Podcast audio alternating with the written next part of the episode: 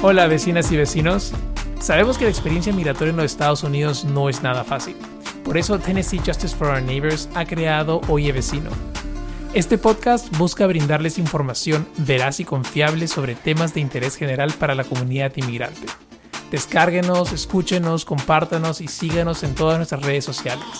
Gracias por acompañarnos el día de hoy.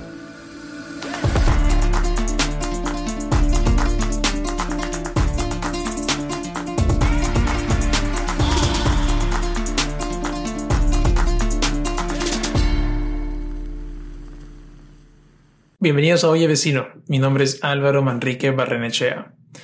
Hola vecinos, sé que hace poco soltamos el episodio anterior, o bueno, los episodios en inglés y en español acerca de la decisión más reciente sobre DACA. Como comenté en ese episodio, estoy de vuelta para tocar un tema que me preocupa bastante y creo que también nos preocupa bastante a todos. Este mes de agosto es considerado el mes de la concientización acerca de la importancia de las vacunas, de acuerdo con el CDC que son las siglas para el Centro de Control de Enfermedades en los Estados Unidos. Sé que todos ya estamos cansados de hablar del COVID-19 y muchos hemos perdido varias cosas a raíz de la pandemia. Seres queridos, puestos de trabajo, oportunidades laborales o educativas, en fin. Pero este es un tema que aún no ha quedado atrás y es que aún estamos en medio de la pandemia. Los contagios aún continúan dándose y lamentablemente estamos enfrentando a las varias variantes del virus que empeoran la situación de expansión y por supuesto aumentan el número de pacientes en los diferentes hospitales. Creo que no, no es raro ver todo lo que está pasando en otras partes del mundo y bueno, aquí en Estados Unidos también. Creo que todos hemos bajado un poco la guardia, porque si efectivamente al salir a las calles podemos apreciar que todo parece que regresa a la normalidad. Los negocios han reabierto, cada vez hay menos uso del cubrebocas y el distanciamiento social parece inexistente en zonas de la ciudad como por ejemplo aquí en Nashville, en la zona de Broadway. Parece como si la pandemia nunca hubiera existido o que ya pasó. Parece que el virus ya se fue o por lo menos que en Broadway no existe. Sin embargo, los números en cuanto a personas vacunadas en el estado de Tennessee es muy bajo. Me atrevería a decir que somos uno de los estados que se encuentran en los últimos puestos en cuanto a vacunación contra el COVID-19. Esto es preocupante porque el ritmo de reapertura de ambientes no se condice con la cantidad de personas que están de alguna manera protegidas. Sin ir muy lejos, en nuestras oficinas son muy pocas las personas que nos indican que se han vacunado al momento de agendar una cita. Y eso es muy preocupante, no solo porque se ponen en riesgo sino que también ponen en riesgo a nuestro personal y a las personas con las que interactuamos día a día. Es por esto que nuevamente en Oye Vecino tenemos a Héctor Carrasco, que es director de salud pública en el Departamento de Salud del Estado de Tennessee y quien grabó con nosotros un episodio acerca de COVID-19 hace unos meses. Hoy Héctor regresa para darnos una actualización de cómo vamos en el tema de la protección, en el tema de vacunación y tal vez responder algunas preguntas acerca de las diferentes variantes que vamos viendo del virus. Héctor, muchas gracias por estar nuevamente en Oye Vecino. Un gusto tenerte y una suerte también que pueda estar con nosotros para compartir un poco acerca del tema de vacunación en Tennessee. No, el gusto es mío, Álvaro. Yo creo que es una gran labor para la comunidad y precisamente en, en un estado como Tennessee, ¿no? Donde hace, hace mucha falta difundir información confiable y de alta calidad, ¿no? Claro que sí. Justamente comentaba al inicio del episodio que estamos en el mes de la vacunación, ¿no? Es el mes que la CDC ha puesto como el mes del Vaccination Awareness Month. Así que nos cae a pelo el, episodio y, la conversación acerca del tema de cómo va, cómo va la vacunación del COVID. Yo me acuerdo que cuando conversamos hace unos meses dije, bueno, ya aquí no volveremos a ver a Héctor nuevamente porque ya imagino que con la vacuna todo se soluciona todo se reabre, ya no hay ningún problema, todos vacunados, listos y tranquilos para seguir con nuestra vida. Pero no ha sido así. ¿Cómo va, cómo el, cómo el ritmo de vacunación en Tennessee? Héctor, cuéntanos un poco.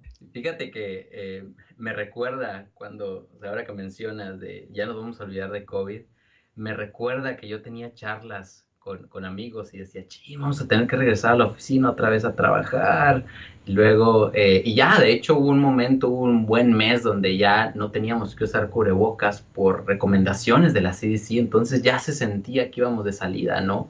Eh, y bueno, ahorita yo creo que estamos en un momento muy crítico en Tennessee. Fíjate, ahorita hay 2.600.000 personas vacunadas completamente en Tennessee y podríamos decir que es un número alto, pero recordemos que Tennessee tiene 6.8 millones de personas, es decir, solamente el 39.3% de la población está vacunada. Eh, y esto es algo que es un gran problema. Precisamente si comparamos el estado de Tennessee, si ponemos todos los estados alineados por porcentaje de vacunación, Tennessee ocupa el lugar 45 entre los que están con un menos porcentaje de vacunación. Entonces no es nada de lo que nos podamos sentir orgullosos. Tenemos casi 14 mil muertes en el estado acumuladas por COVID-19, más otras obviamente que a lo mejor no hemos podido diagnosticar como COVID como tal. Y hay un predictor que es muy importante para decir hacia dónde va la pandemia, si está incrementando, si está disminuyendo, y es el porcentaje de casos positivos en las pruebas. Es el mejor predictor de casos nuevos. Es, decir, nos dice si va, va, aumentando los casos o están disminuyendo. Y ahorita ese porcentaje es de 8%. De cada 100 pruebas que se hacen, 8 salen positivas. Entonces, esto nos está diciendo que la pandemia otra vez va agarrando. Es como si estuvieran echándole otra vez este, petróleo, ¿no? A la flama, está incrementándose los casos y el gran problema obviamente siguen siendo personas jóvenes donde hasta solamente el 4% de los elegibles están vacunados y la gente de 60 y más como que ha estado haciendo su trabajo mejor, pero la población entre 16 y 30 años creo que nos falta mucho ahí para, para que la población se vacune, ¿no? Qué terrible lo que me cuentas y sobre todo porque consideremos estos números y tengamos en cuenta que, que digamos, los colegios han estado digamos, no han estado abiertos, hemos estado vacaciones, eh, y eso, digamos, las universidades, Vanderbilt, Belmont, aquí en Nashville por lo menos, eh, han estado fuera y van a todos los alumnos regresar, o sea que viene una gran cantidad de personas que están regresando a estudiar en persona, dos universidades que van a iniciar ahora en agosto, eh, y me imagino que eso de todas maneras va a hacer que los números sigan subiendo. Totalmente, y yo creo que aquí cuando tenemos COVID como la primera causa de, muerte en el Estado, eh, yo creo que debemos de cuestionarnos, ¿no? ¿Qué tan preparados estamos? La pregunta no es, ¿queremos abrir las escuelas o no? La pregunta es, ¿estamos preparados para abrir las escuelas? ¿Estamos preparados? ¿Tenemos todos los protocolos y los procedimientos y todo lo que se necesita para abrir las escuelas de una manera segura? Y que no sea el caso que un alumno vaya a la escuela eh, adquiera la enfermedad y luego la lleva a su casa, ¿no? Eh, con, su familia que no está vacunada. Entonces eso sí nos pondría en, pues en, aprietos de nuevo, ¿no? Como estábamos el año pasado en estas fechas. Creo que nos relajamos mucho cuando nos enteramos de que las vacunas estaban disponibles y un poco como que ya nos confiamos en que, ah, ya están las vacunas disponibles, ya se acabó, podemos salir. Pero, pero aún así, como comentas tú, no es que todos hayan vacunado. bien bueno fuera que salieron las vacunas y todos corriendo se vacunaron y ya estamos todos bien, pero obviamente el tema es que no todos se han vacunado. Eh, conversemos un poco sobre las variantes, Héctor. sé que tenemos variantes por todos lados. Estamos, teníamos la variante de Kent, luego vino la variante de la India y ahora estamos con la famosa variante Delta. ¿A qué se deben estas variantes y por qué esta última variante, la variante Delta, está sonando tanto? Eh, pues mira, las, variantes es una, es una habilidad evolutiva del virus, mutar.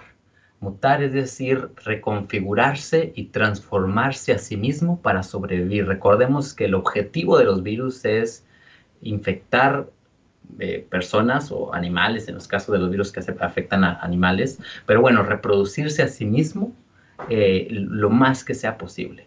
y, bueno, cada persona representa un billón de oportunidades en el virus para mutar. Es como si le dieras al virus un billón de tickets para que se replicara a sí mismo y para que tuviera la oportunidad de mutar. Entonces, por eso es bien difícil controlar las variantes. Y bueno, cuando nació, cuando nació la primera, el, COVID-19 original en, en algún mercado de carnes exóticas en China, nosotros ya sabíamos que iban a surgir otras variantes. La, comunidad de salud pública sabíamos porque así pasa con todos los virus, así pasa con influenza, donde cada año surgen variantes nuevas, pasa con otros, con ebola, pasa con varios, ¿no?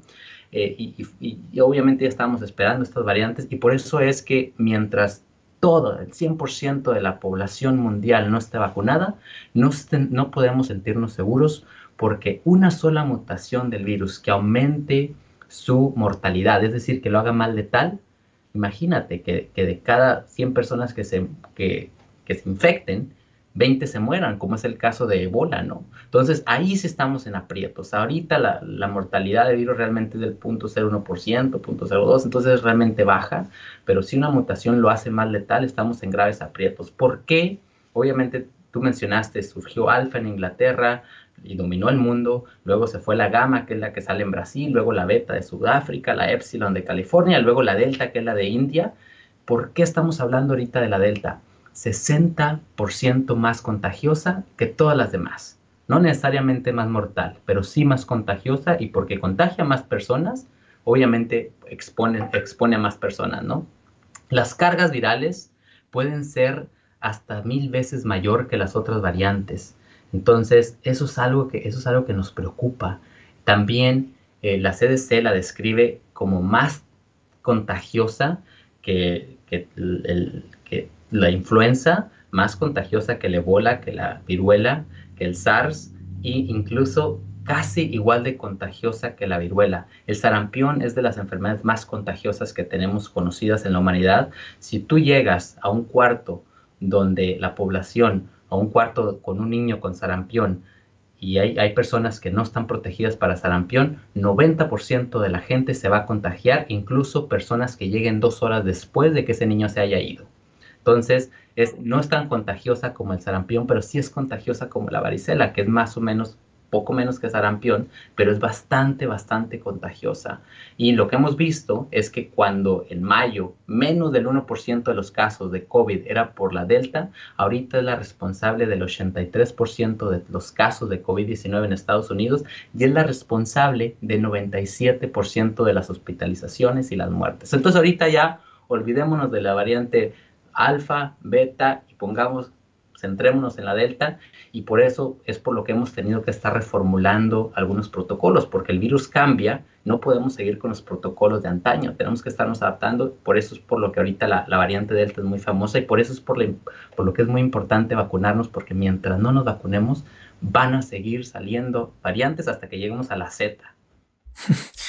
Me imagino. Ahora, justamente hablas tú del tema de, de es importante vacunarnos y, sé que hay bastantes personas que no se han vacunado y ya no quiero ni siquiera saber cuáles son esos motivos, pero bueno, este, ¿cuáles son las estadísticas en cuanto al efecto que tiene COVID, o sea, COVID en una persona que está vacunada contra una persona que no está vacunada? Esto es facilísimo, Álvaro, y esto es, es, es triste de alguna manera, ¿no? Darte estas estadísticas, pero Fíjate, 98% de las hospitalizaciones y casos de muertes en Estados Unidos y en México y en otros países son en personas no vacunadas. Esto es algo que, obviamente eh, es, evidencia así rotunda de que la vacunación está haciendo su trabajo, que la vacuna eh, está entregando las promesas que tenía, ¿no? De proteger de enfermedad severa, proteger de hospitalizaciones y proteger de la muerte. Entonces, por ejemplo, si nos vamos a la vacuna que se ha hablado mucho, la de Pfizer, es 90% efectiva contra hospitalizaciones o muerte, incluso con la variante Delta. Y esto es basado en, datos de los Estados Unidos, de la CDC. Entonces, la gente que no está vacunada es ocho veces más frecuente que adquiera el virus y que tenga enfermedad sintomática, es decir, que le dé dolor de cabeza, fiebre, dolores musculares, tos, que son como los cuatro síntomas cardinales de COVID, 25 veces más probable que termine hospitalizada si la comparamos con una persona que está vacunada y 24 veces más probable que se muera si la comparamos con una persona vacunada. Entonces, si comparamos la gente que no está vacunada contra la que está vacunada y los exponemos a COVID, nos vamos a dar cuenta que la gente vacunada está en muchas mejores condiciones para que le vaya bien si es que adquiere la enfermedad. Y la gente que no está vacunada tiene muchas más probabilidades de complicarse y de terminar en hospital o terminar muerta. Entonces, son muchos los beneficios de vacunarse, ¿no? sobre todo también algo que personalmente opino, ¿no? que sobre todo el hecho de que vivimos en Estados Unidos es un país en el cual la atención médica, el acceso a la salud es carísimo. Entonces, uno se puede dar el, el, lujo de no vacunarte y terminar, digamos, en el hospital con, uf, o sea, los gastos que serían si es que tienes que tener una, hospitalización y, un tiempo prolongado en, en, una cama UCI debe ser, no, me imagino que debe ser carísimo y no, no todos tienen un seguro que pueda cubrir ese tipo de, de, tratamiento, ¿no? Pero ya eso es un tema un poco más aparte, pero igual, o sea, si, me, si a mí me protegería un 1% más, pues me la pongo, ¿no? O sea, es un, tema de, de, estar más seguro. Ahora, Héctor, aquellas personas que están vacunadas, o sea, bueno, incluyéndome a mí y a ti, eh, ¿debemos seguir usando el cubrebocas?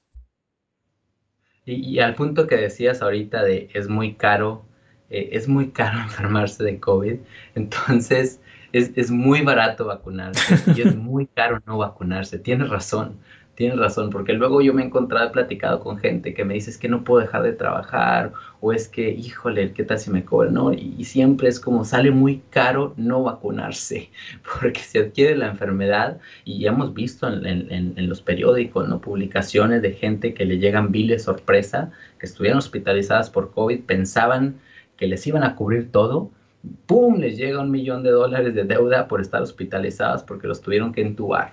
Y ahí estás, ya te arruinó la vida, ¿no? De alguna manera, en algún sentido financiero. Ahora, estamos vacunados. La gran controversia del siglo es debemos seguir usando cubrebocas y esto es algo muy controvertido porque lamentablemente ahora se ha politizado.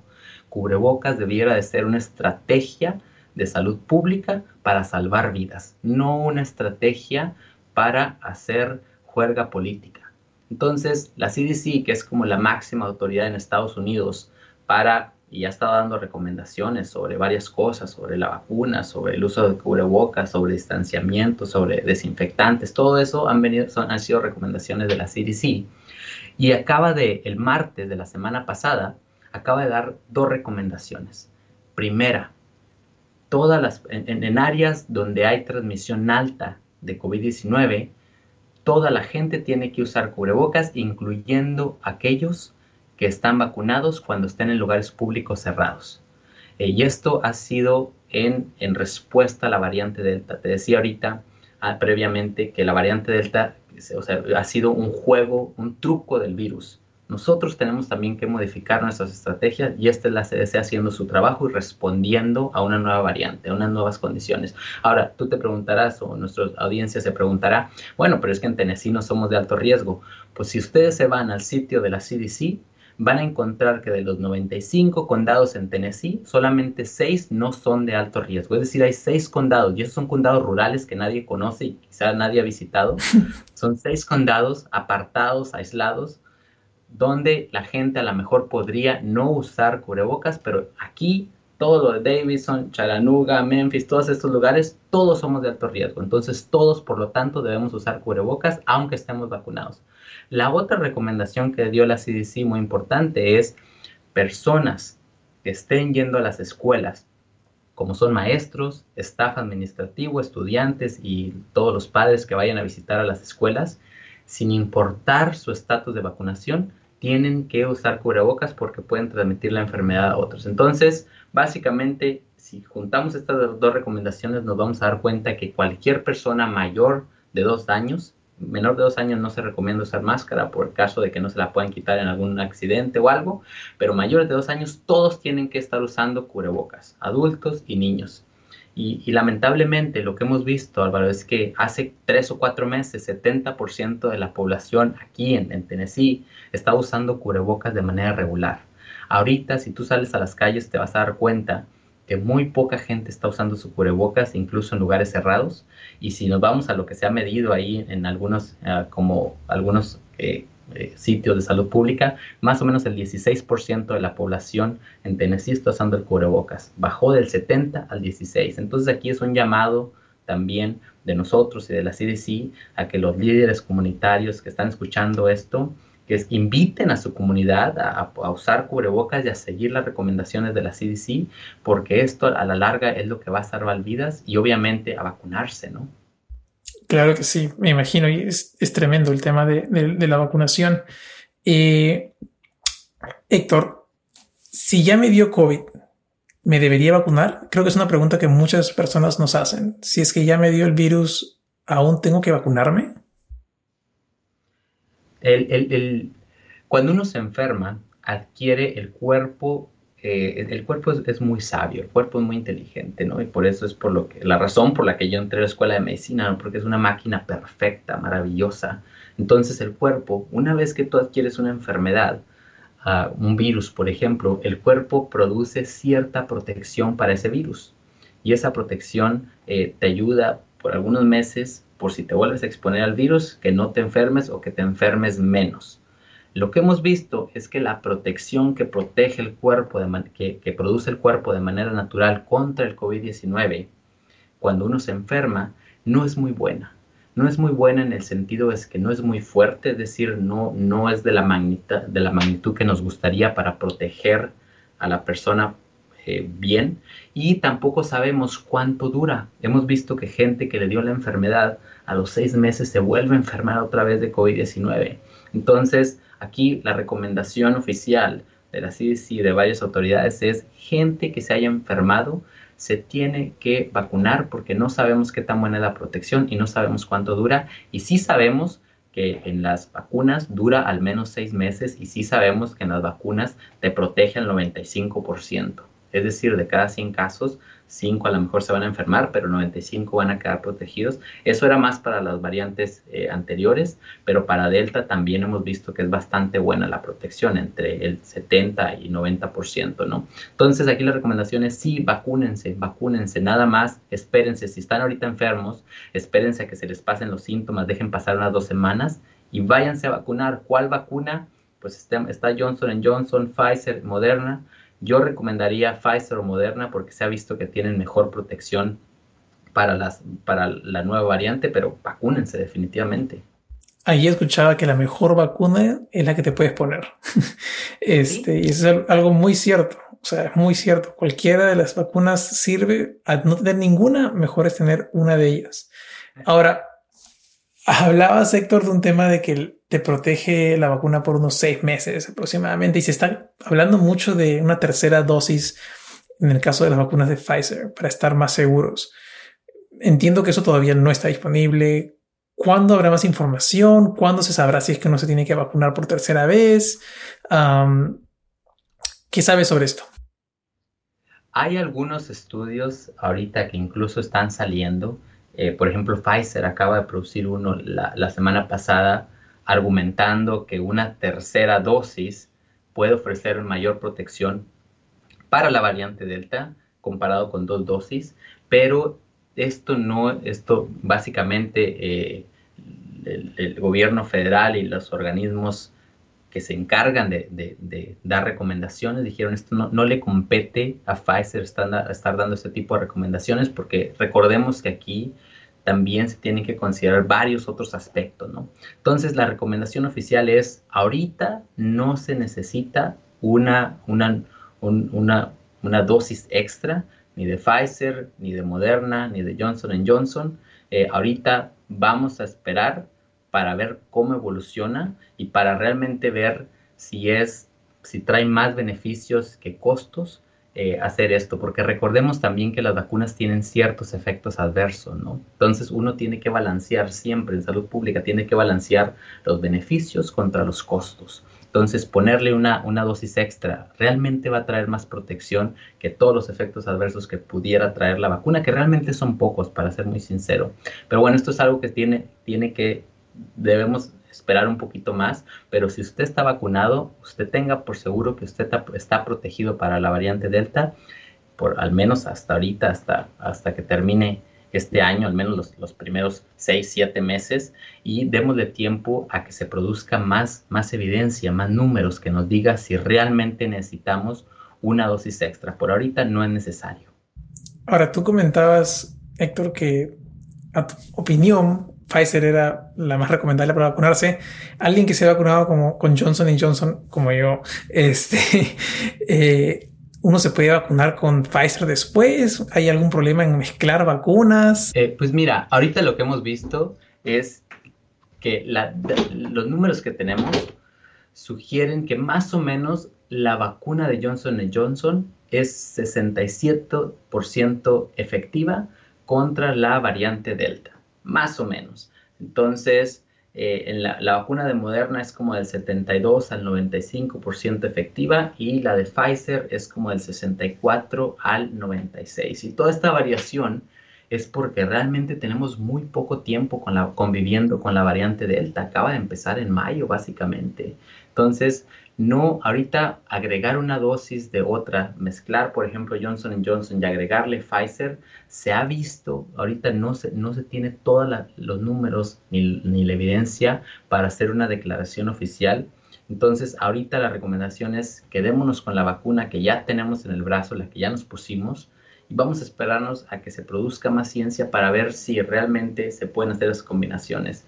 Si en caso de que hubiera evidencia de que a Johnson Johnson se le puede agregar Pfizer y aumenta la protección, y entonces se va a hacer una declaración oficial para que esto se haga, porque sí hay algunos estudios ahí sugiriendo que algunas mezclas de vacunas pueden ser mejores que, esperarse, pero bueno, esto tiene, tenemos que esperar un poquito más porque de nuevo hay que balancear exponer a la persona a una nueva dosis de, otra vacuna comparado con dejar a la persona con lo que ya tiene, ¿no? Entonces hay costos, hay beneficios que se tienen que evaluar. Héctor, hablando en Tennessee, ¿cómo, digamos, en este momento, cómo está la vacunación? ¿Dónde me vacuno? ¿Dónde voy para vacunarme? ¿Y dónde voy para que me haga un test de COVID? En, yo, yo la verdad es que estoy muy sorprendido de, de cómo de qué tan fácil es hacerse una prueba o ponerse una vacuna en el estado de Tennessee. Entonces, si en algo le podemos dar una estrellita, es en lo fácil que es hacer esto, ¿no? Eh, las pruebas son gratis en cualquier farmacia. Usted puede ir a Walgreens, CVS, Kruger y son gratis. Incluso usted puede ir a los departamentos de salud del estado de, Tennessee, al departamento de salud, por ejemplo, del estado de, de, aquí de la ciudad de Nashville, y usted puede elegir, si usted va al sitio de Walgreens, CVS o Kruger, usted puede elegir qué prueba se quiere poner. Hay la, prueba de PCR, que es la, más recomendada, y, en la, y hay la prueba de antígenos, que básicamente le dice si hay, si hay fragmentos del virus en su cuerpo. Entonces usted selecciona y se hace, hace la cita, se, se saca la prueba con un hisopo básicamente en la nariz y se acabó el problema. Le entregan sus resultados en una hora más o menos. Entonces, si es la prueba de PCR, la larga, que es la que se tiene que mandar al laboratorio, esa se tarda una semana, pero hay una PCR molecular que le dan los resultados en una hora y es bastante buena. Entonces, no tiene que pagar nada, solamente tiene que llevar su ID, su pasaporte, su licencia. Realmente, si no lo lleva, no le van a exigir que usted lleve un ID. Eh, es, es muy sencillo. Y para la vacuna es básicamente lo mismo. Para la vacuna incluso usted puede llegar sin cita. Este, usted puede llegar presentarse a Walgreens, a CVS, a Kruger o a los departamentos de salud del estado de Tennessee, llegar y decir que usted quiere su vacuna y lo van a vacunar en ese momento. Incluso eh, usted puede, le van a dar escoger qué vacuna, dependiendo de la vacuna que tengan disponible, le van a decir, ¿sabes qué? Te puedes poner la de Pfizer o la de Moderna o la de Johnson Johnson, pero es sumamente fácil en las farmacias. Eh, si usted va si usted quiere ir al departamento de salud, nada más tiene que ir a covid19.tnc.tn.gov y usted puede ahí también encontrar toda la lista de departamentos de salud del estado donde usted se puede ir a vacunar. Si quiere eh, hacer su cita en inglés y en, el, por internet, puede ir a vaccines.gov, le da clic en Spanish, cambia el lenguaje y ahí le va a salir toda la información para registrarse para para recibir su vacuna. Y hay un montón de eventos que la ciudad de Nashville, por ejemplo, está organizando eh, y usted puede también registrarse para estos eventos. Entonces es muy fácil. Camina a su farmacia más cercana y, pídale la vacuna y si no tiene la que usted prefiere, puede, puede irse al sitio de internet vaccines.gov y encontrar una farmacia donde sí tenga la que usted prefiere, hacer su cita en español e irse a poner la vacuna verdaderamente no hay excusa para no vacunarse. Como diría el Diego, que no se le escape la tortuga a la gente, porque la vacuna está ahí. Entonces solamente tienes que ir y, ponértela nada más. Héctor, muchísimas gracias por estar con nosotros y por, por darnos esta información. Eh, ¿Tienes alguna, algún comentario adicional que quieras darle a la gente? ¿Algún, algún tip? Pues yo creo que Yo creo que estamos en un momento crítico, Álvaro, donde tenemos que decidir qué rol vamos a jugar cada uno en la pandemia, para, para terminar con esta pandemia. Eh, yo creo que, por ejemplo, tú estás haciendo tu rol, ¿no? De tratar de ofrecer información confiable a la población. Eh, yo creo que todo empieza con tratar de decir, ¿sabes qué? ¿Cuál va a ser mi rol? A lo mejor mi rol es vacunarme. A lo mejor mi rol, yo ya me vacuné, a lo mejor mi rol es ir a hablarle a mi vecino y ver qué, cómo le fue con la vacuna. Y si no se ha vacunado, a lo mejor tratar de darle, recomendarle algunos recursos o recomendarle que platique con alguien. Eh, yo creo que ese a lo mejor puede ser mi rol o platicar con mi familia, ¿no? Yo creo que estamos en un momento crítico donde cada uno tiene un rol y podemos decidir ser el héroe de la película o podemos ser, podemos decidir ser el, malvado, ¿no? Que no hace nada, dice, no, pues cada quien hay que se las arregle y pues ahí vemos, ¿no? Entonces yo sí los invito a que decidamos ser el héroe, el héroe de esta película de COVID-19, ¿no? El héroe donde sí yo decido ir a vacunarme y donde yo decido tener esa conversación difícil con el miembro de mi familia que no se ha querido vacunar, donde yo decido ir a tocar la puerta a mi vecino y platicar, este, hablar en una conversación casual sobre la vacuna y tratar de ofrecer información confiable, yo creo que es algo que todos podemos hacer y al final cada conversación representa una oportunidad para salvar vidas. Cada uno de nosotros puede ser un héroe, Álvaro. Qué gran reflexión, Héctor. Y con eso te dejo ir para que continúes con tu día. Y nuevamente muchas gracias. Y ya saben todos a vacunarse. En verdad no hay excusa. Tenemos los recursos, está disponible y nos va a ayudar mucho a prevenir caer en enfermedad y, todo lo que conlleva estar enfermo, ¿no? Perder días de trabajo, perder, eh, perder estar con la familia y quien, quien no quiera terminar en el hospital por varios días, ¿no? Gracias Héctor nuevamente y estamos, estamos pronto en contacto y ojalá que la próxima vez que estemos contigo tengas mejores noticias de lo que está pasando en el tema de vacunación. Gracias. Vecinos, verdaderamente preocupante lo que nos comenta Héctor respecto a la vacunación en Estados Unidos y específicamente en Tennessee. Verdaderamente no hay excusa. Si uno quiere vacunarse, lo puede hacer. Es gratuito, no necesita documentos y puede generar una cita muy fácilmente. Solamente tienen que ir a la página web de Kroger, CVS, Walgreens o del mismo estado de Tennessee para poder separar una cita el día de hoy y tomar la primera dosis de la vacuna y posteriormente la segunda o si se vacunan con la que solamente requiere una dosis, pues hacerlo cuanto antes. La mejor manera de combatir la pandemia y estar sanos es estar vacunados. Bueno, no quiero despedirme sin comentarles acerca de nuestro programa de Familias Unidas. ¿Han escuchado acerca de este programa? El año pasado Tennessee Justice for Our Neighbors lanzó una iniciativa que busca educar a familias acerca de diversos temas que son de interés para la comunidad inmigrante. ¿Quiere entender mejor el sistema migratorio? ¿Quiere saber dónde conseguir un abogado para asesorarlo en algún tema legal? ¿Quiere saber cuáles son sus derechos y obligaciones en los Estados Unidos? Estos y otros temas son desarrollados a lo largo de cinco semanas. Las clases son gratuitas, virtuales y en español. El horario es súper flexible. Para los alumnos que pueden ver el material lo hacen en cualquier momento y cuantas veces quieran a lo largo del curso. Para inscribirse y averiguar cuándo empieza la siguiente sesión, envíen un mensaje de texto al 615-212-9593 o un correo electrónico a alvaro.tnjfon.org. Nuevamente el correo electrónico es alvaro, a l v a r o arroba. Vecinos, eso es todo por el día de hoy. Espero que la conversación con el doctor Corrasco les haya absuelto algunas de las preguntas que tengan sobre el proceso de vacunación. Esténse atentos a los siguientes episodios y ya saben, pasen la voz a sus amigos para que también descarguen y escuchen Oye Vecino. Gracias por escucharnos y hasta la próxima. Oye Vecino es una producción de Tennessee Justice for Our Neighbors. Nuestro equipo incluye a Tessa Lemos del Pino, Bethany Jackson, Ainet Morguía y quien les habla. La edición, contenido y mezcla de sonido de este podcast es realizado por mí. Oye Vecino es una fuente de información para la comunidad inmigrante en los Estados Unidos. Se produce y se mezcla utilizando el programa Hindenburg Pro. Soy Álvaro Manrique Barrenechea. Gracias por escucharnos.